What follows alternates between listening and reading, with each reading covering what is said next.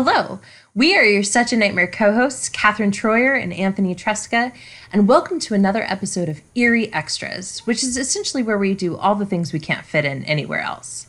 Yes, yes, yes. And today's Eerie Extra is about the latest horror release of 2021. That's right, today we're going to be talking about The Conjuring The Devil Made Me Do It. Excellent. So this is June 4, 2021. Mm-hmm. So the film has just come out. Um, Literally today. Yes, we have. Uh, both of us watched it at home, right? You didn't go to the theater for this one, did you? No, no. I watched it on HBO Max. Yes. Yeah, even though I'm excited to be back in the theater, it's there's something about like being able to wear my super comfy pants, right? Like Yeah there was something really nice about just being able to. So I hadn't seen the second Conjuring uh, until today, and I wanted to be caught up at least in the main storyline, and yes. so uh, I was on HBO Max, and then I just watched. I watched The Conjuring two, and then didn't have to get up off my couch and just watched The Conjuring three. Yeah. So pretty That's... good. It's a uh, HBO Max yeah. execs. If you're watching, I do in fact like that. Um, you can just watch it on the, I know. I know sometimes it's just sometimes it's just really nice. Um, so for those of you watching this episode, we have done an actual podcast episode on The Conjuring. Mm-hmm. Um, and just for those of you that listened to that episode a while ago, or for maybe those of you that are new and haven't had a chance to listen to it, I thought, Anthony, maybe we could begin by just kind of like making sure people knew where we felt about The Conjuring um, and then we can talk briefly about what you thought of Conjuring 2, and then we'll we'll jump into The Devil Made Me Do It. Yeah, that sounds good. I mean, we have, we have full episode over The Conjuring, but it's good. I like it's a good it's a really good gothic horror. It um I mean, very well executed from a technical standpoint. It's really really competently made. However, it's nothing really special. It's just it you know, outside of some of the acting, it's it's not really all that different from any other mainstream kind of like jump scare horror film. Yeah, so uh, one of the, the, the words that you said that that sounds so innocent but is actually kind of scathing, right? Is competent. Um, and that really yeah. really good um, description of the film. There's some lovely cinematography. There's a, a couple scenes like the clapping game scene that mm-hmm. is, um, kind of creepy, and I, I, like the fact you use the word gothic. But if you listen to that episode, um, I feel like the the number one thing that we talk about is really the idea that um, it's an affirmative film, right? Yeah. Um, and so neither you nor I are, are really big believers that something can be truly horror and also be affirmative. Um, mm-hmm. I in a previous episode I made the very bold statement that Stephen King may not be writing like true horror because everything he's writing is so affirmative. At the end of the day, I love him, but I'm not sure it's it's horror. Yeah, I mean he's a gr- he can he can be a good writer while at the same time not really uh, always writing horror. And and what it really is, right, is, is the Conjuring the three films, much more than the Conjuring verse, right? Mm-hmm. The three films are so affirmative in terms of like love will win. Yeah. This family will triumph. This family, I mean, you know, the Warrens, as depicted in the Conjuring films, might be the most loving cinematic couple of all time. Um, they're very supportive of each other, right? They're like very pure and wholesome. And that's, I think, what the Warrens want to be seen as, and so that's that that makes perfect sense. But it mm-hmm. create for a very um, terrifying film. No, because uh, in this universe, it's pretty much confirmed that God is literally looking out for these two. They literally have God on their side in these movies, and so you never can. There's not a whole lot of like, oh, I wonder what's gonna happen because you're just like.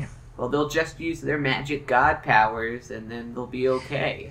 So I'm a little less uh, crusty when it comes to religion than I think you are. Um, I don't mind the the part where they are have the faith in God. What I what I think I have a problem with though is that it's it's it's the trickle down effect of the fact that it's because they believe um, in this higher loving benevolent figure. Um, they also believe that the family unit is should be more or less a mother, father, and children. Mm-hmm. I believe that like kind of some specific things about gender um, that kind of are a product of their times, but also yeah. a product of, of their faith. Um, and I think that those elements, you can see them also in The Conjuring 2. So you watched The Conjuring yeah. 2 for the first time today. Tell me about it. Yeah. About it. Well, I mean, uh, The Conjuring 2 is exactly the same as The Conjuring 1, except it is longer. Uh, they cut out less of it, so uh, it's just a little bit worse. But they, it's fundamentally the exact same story. They open with a cold open that articulates the main theme of the story. Then they go into a pair, two parallel stories, both depicting a crisis in the home uh, with the Warrens, and then with the family they're trying to help. And then spooky things happen, but everything works out. Do you know? So I absolutely agree with everything you just said. I, I do want to say though, for me, there is one marked difference that made um, The Conjuring Two interesting to me, at least, and that is is that I felt like it was a more explicit statement about class, um, and and a more explicit statement about um, sort of urban conditions because mm-hmm. I've always you know thought about the fact like well why are these people just not leaving right why let's mm-hmm. move.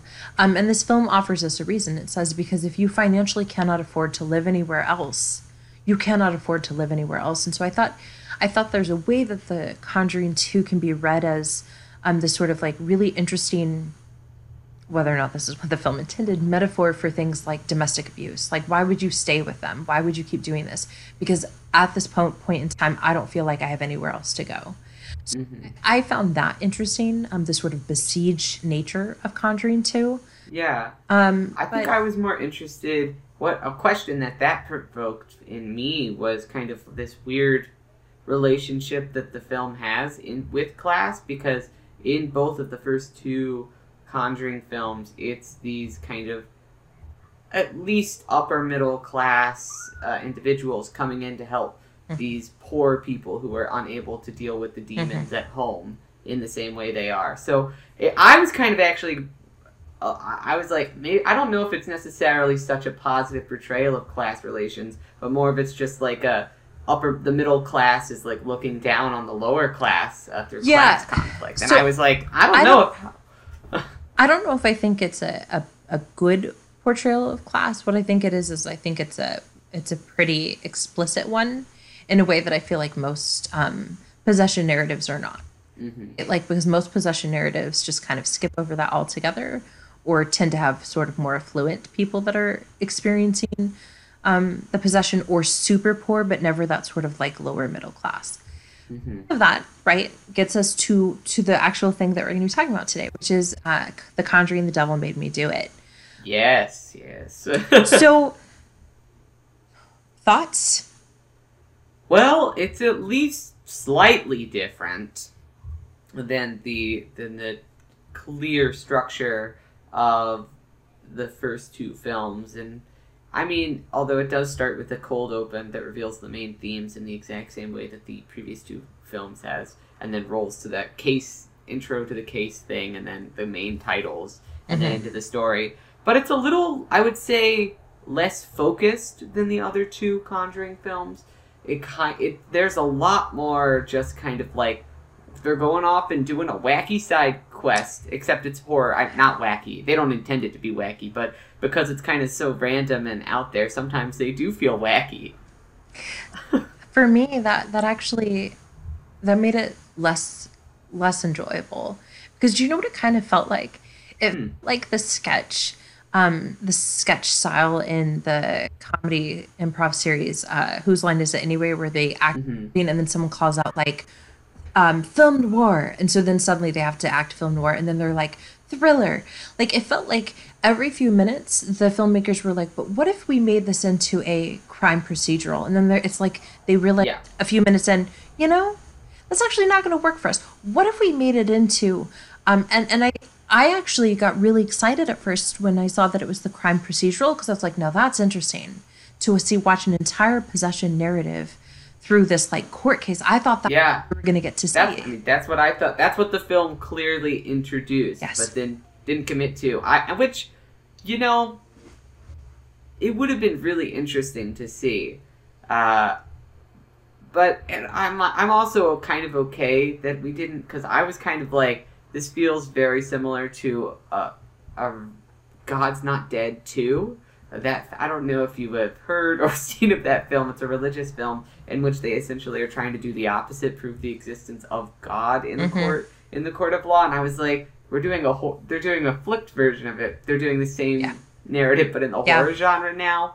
And I was like, I don't know if I want to watch a whole movie about that. I mean, that's that's fair. I just I wish they would have committed to one of the the multiple sort of styles that they introduced, um, because yeah, any of them had the potential to be at least interesting, but um, it just it just felt like they dropped it as soon as as it got tricky, or as soon as like the new next wacky, you know, like Scooby Doo esque style. I mean, it just I don't know. It, it felt it felt very strange to me and i also felt like the film did that with other elements so we have that really obviously explicit uh, reference to the exorcist right um, where it's it's near frame by frame and then and then that's really it right like there's these other ones that i could be like oh well maybe i can see a connection to but like either commit to that and mm-hmm. give us that all along um, or or don't don't do it except for maybe for trailer purposes right? Like I just I felt like the film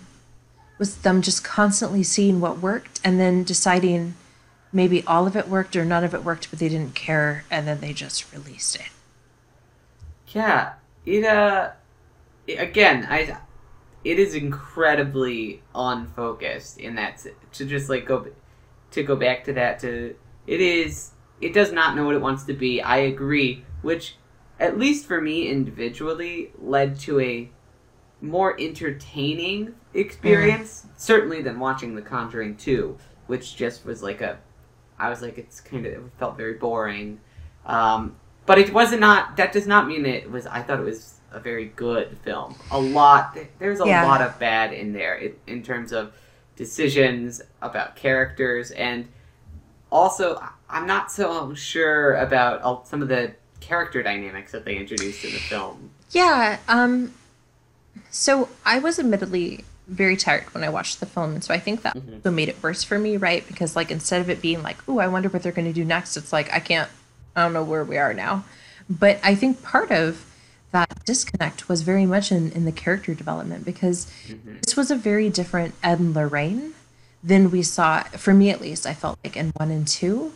And some of it was actually just um, elements of mise en scène like uh, they dyed her hair a little bit grayer, mm-hmm. make it a little bit to make her look a little bit older. Um, but in the process, they just made her look a little bit more washed out. So she kind of always just looked a little sickly, even though she wasn't the one who was supposed to be sick. Um, and the actress is, is beautiful, so it's it's obviously not the actress, right? There was something kind of going on there, but but I felt like that was but one instance of this bigger sort of like attempt to to give us slightly different characters when the whole point for watching this film, I feel like, is to return back to Ed and Lorraine. Yeah, I I think it's because a lot has changed in since 2016 when The Conjuring 2 came out mm-hmm.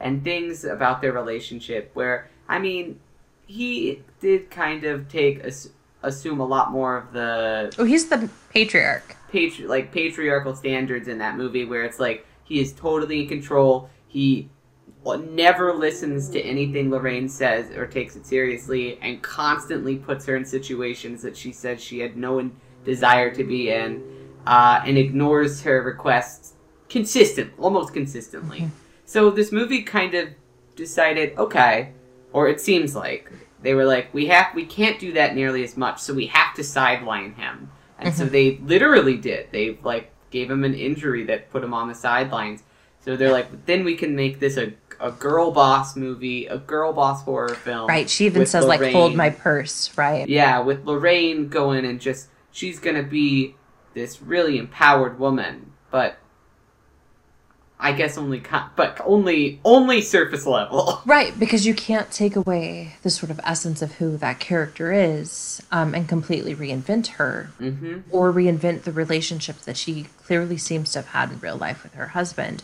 which is right. very much of, of their um, sort of conservative faith and, and also of the times, right? So, so I think you're right that, that there's sort of this anachronistic tension here where um, the film is about real life people, who would have had a very specific dynamic, but it's not one that sits comfortably in 2021. Yeah. And it felt weird, honestly, that they kind of, in this film, decided to change that dynamic that they had previously established that existed in real life through the mm-hmm. footage that we see. Uh, and in the two previous movies, they were then just like, we're gonna we're gonna try to mix it up, and it's seemingly for no real narrative purposes. They didn't really do anything with it. It didn't reveal any new themes. It yeah. was just building off of the same themes of like our love is what gets us through this, which is the same thing that they've been saying for the past two movies anyway. Yes. They just did it where now she's in charge, kind right, of. Right, kind of. Sometimes. But she still ultimately had to have him come in and save the day. And so it's weird for the, a third film in a franchise to, to be trying to like make these really sort of significant changes while also sticking very firmly to to its source, right, of, of the affirmative um, patriarchal sort of system. Um, and so I don't, again, I just kind of go back to it. It felt like the filmmakers were like, okay, well, let's just see what happens. And then they just kind of saw what happened because there were other things that they didn't consistently hold through. Like um, one of the best moments I thought actually was when they told the prosecutor or um, the defense attorney, come to dinner with us, right? And if you um, and then the next scene is her like saying, you know, by um, yeah, it's not guilty. Like that was that was humorous, and they tried to have these weird sort of humorous moments throughout, but it was again not consistent.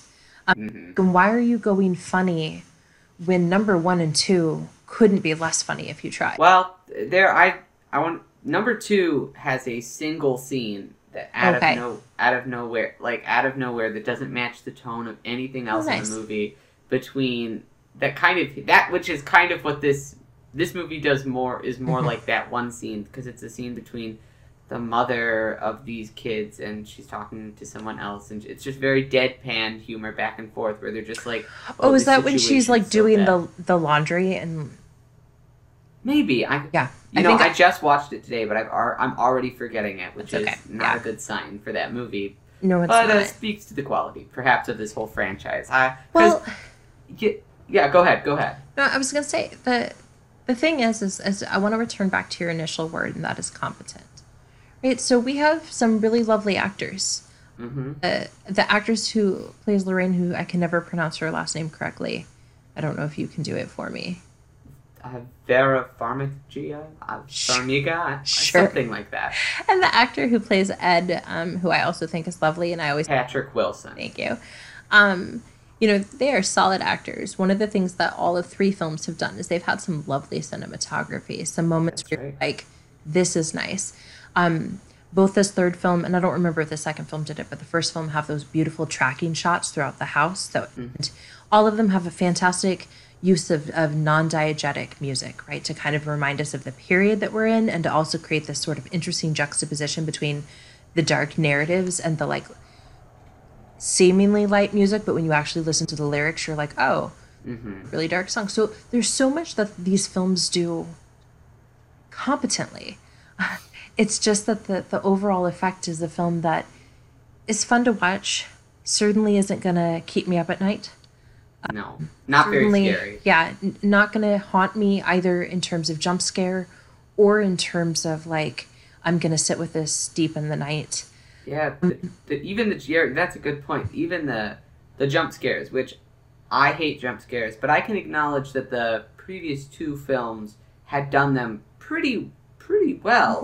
Mm-hmm. Um, but this one, the jump scares were a lot weaker. There was just they something, were. something off. I think about the slightly off about the sound mixing in this movie in parts. And and I think also the fact that that even though the the Warrens are investigating so much of the film feels backward looking instead of forward looking, right? They're trying to solve this mystery instead of um, save the day. And so it's harder to have a jump scare retroactively. Yeah, since you know where it's going, mm-hmm. you kind mm-hmm. of, it's part of it. It's like a it's like a joke. Yeah. Jump scares only work when they subvert your expectations. But if you exactly. already know where it's going, you, exactly, you can't really do that. Yeah, I didn't. I hadn't considered the implication of like more heavily leaning into the genre of the mystery genre in this mm-hmm, film, but mm-hmm. that that it does ruin a lot of the a lot of the suspense and the scares. Do you know though, for everything we've said, I would still take the the three Conjuring film prop the three films proper over all of the other Conjureverse films put together. Yeah, I've I've only watched like one or two of the other ones, and that's I've, all I need to see. I've watched them all, and and if the three Conjuring films are competent, the other ones are mediocre. And and as you know, to me, there's nothing worse than being mediocre because that there's something about them that feels very um, check the boxy, right? Like let's make sure we do this. Oh, good, we did this. Let's. What else can we do? Whereas I feel like in the Conjuring films, they're at least making an effort at times in places. Um, I just yeah. talk about one other thing though, because it's actually the part of the three films that I find to be the most disturbing. Um, and that is when at the end of the film, when we get to see photos of um, the people in real life versus the actors, there, there's always a moment where they're inserting in that some like actual stills from the film, mm-hmm. doing it in old black and white grainy, that creates this this really um, uncomfortable engagement with truth, right? So the, this film in particular did it where we would get to see the real um, Arne, but then real quickly we would split second see a still from the film that was like a spooky moment, and then we would go back to actual newspaper footage, and it would go back and forth, but without letting us know which was which. And to me, the implication that based on a true story, or in this case, based on the true story, um, is what this film said, that that we can just kind of like never know what's true or not, that to me is way more disturbing um, than anything we're watching in this film because Ed and Lorraine have a very specific message and version that they have said they want communicated that is not necessarily the version of events that everyone else agrees with. Um, and, and that's and the films are not exploring that until the final like 30 seconds of each of the films and there's something about that disconnect that that actually haunts me more than again. Yeah, I was thinking. I was thinking. I started thinking about that in the when I was watching the all the way back in the Conjuring mm-hmm. two. I was like, because you you're using the. It starts right away with the Amityville horror reference, and I'm just like, what even does true story mean at, at this point yeah. in yeah. here? It's just that you just put anything that any any one person yeah. says, and that is just able to count as as true story now because we none of these things require the anything else outside of an individual's perspective on these situations. And they don't they don't consider anything else for the vast majority of the films. Yeah. You're right until the very end. And i was just like come on. This feels yeah. this is it's a little irresponsible. Yeah it really is. Um which again might be the most interesting part about the the film. It is, but it's not even like a thing that the film itself does no. is no. intentionally setting out to do. It's a byproduct of just like them just like kind of like earnestly telling their story, which is exactly what they would want. That's yeah. exactly what the Warrens want. Yeah. So um, you're just yeah. playing into this like post-truth narrative. Yeah, it's it's very interesting. Yeah, it's weird. To the best just... of my knowledge, to the best of my knowledge, this is the I think this is going to be the end of like the Warrens narratives. Um, but this is of course probably not going to be the end of the Conjureverse. No. Uh, there's at least two other films as of right now in development, The Crooked Man and then an untitled The Nun Project. Mm-hmm. So there's a those at least two more things that can I mean, come out. You know, milk the cash cow. Yeah, I guess. I mean, well, and I, I forget. It, are these Blumhouse films? Uh, mm, I don't think so. Okay, I just assumed, right, which is maybe unfair to me. Uh, sorry, Blumhouse. Um, that you know, if it was just continuing to uh, milk the cash cow, that it must be Blumhouse. But I think yeah. it's not. It's not. Uh, it's not. Okay. But yeah, as long as you're making money, as long as you have people willing to see it, and and there's a lot of people that really like these films I think because they're safe, right? They are very safe. You know exactly um, what you're getting. You know what you're getting. You get to be delightfully scared, but not scarred. and then there's something there is merit in that. Sometimes I want a horror film where I'm just gonna have a few jump scares, and then I'm gonna be like, oh good, now I can turn the lights off and not be afraid. Versus the films where I'm like, humanity is the worst thing ever. So you know, yeah, there is some merit to having sort of the brain candy horror. Um, you know, but it's just not either of our cup of tea. No, it's uh, this is not this is not anything that I like in horror. That's why the only time that's why I think I had a bit of a better time with this movie because I was a little bit more able to laugh at some of the sillier elements that they would go to yeah. on their side plots. I was like, all right, at least it's a little at least it's entertaining. It yeah, never slows down. That is it true. just keeps going through. It's it's very quick. And so I was like by the time we were we got to the third act, I was like, "Oh my gosh, we're already here."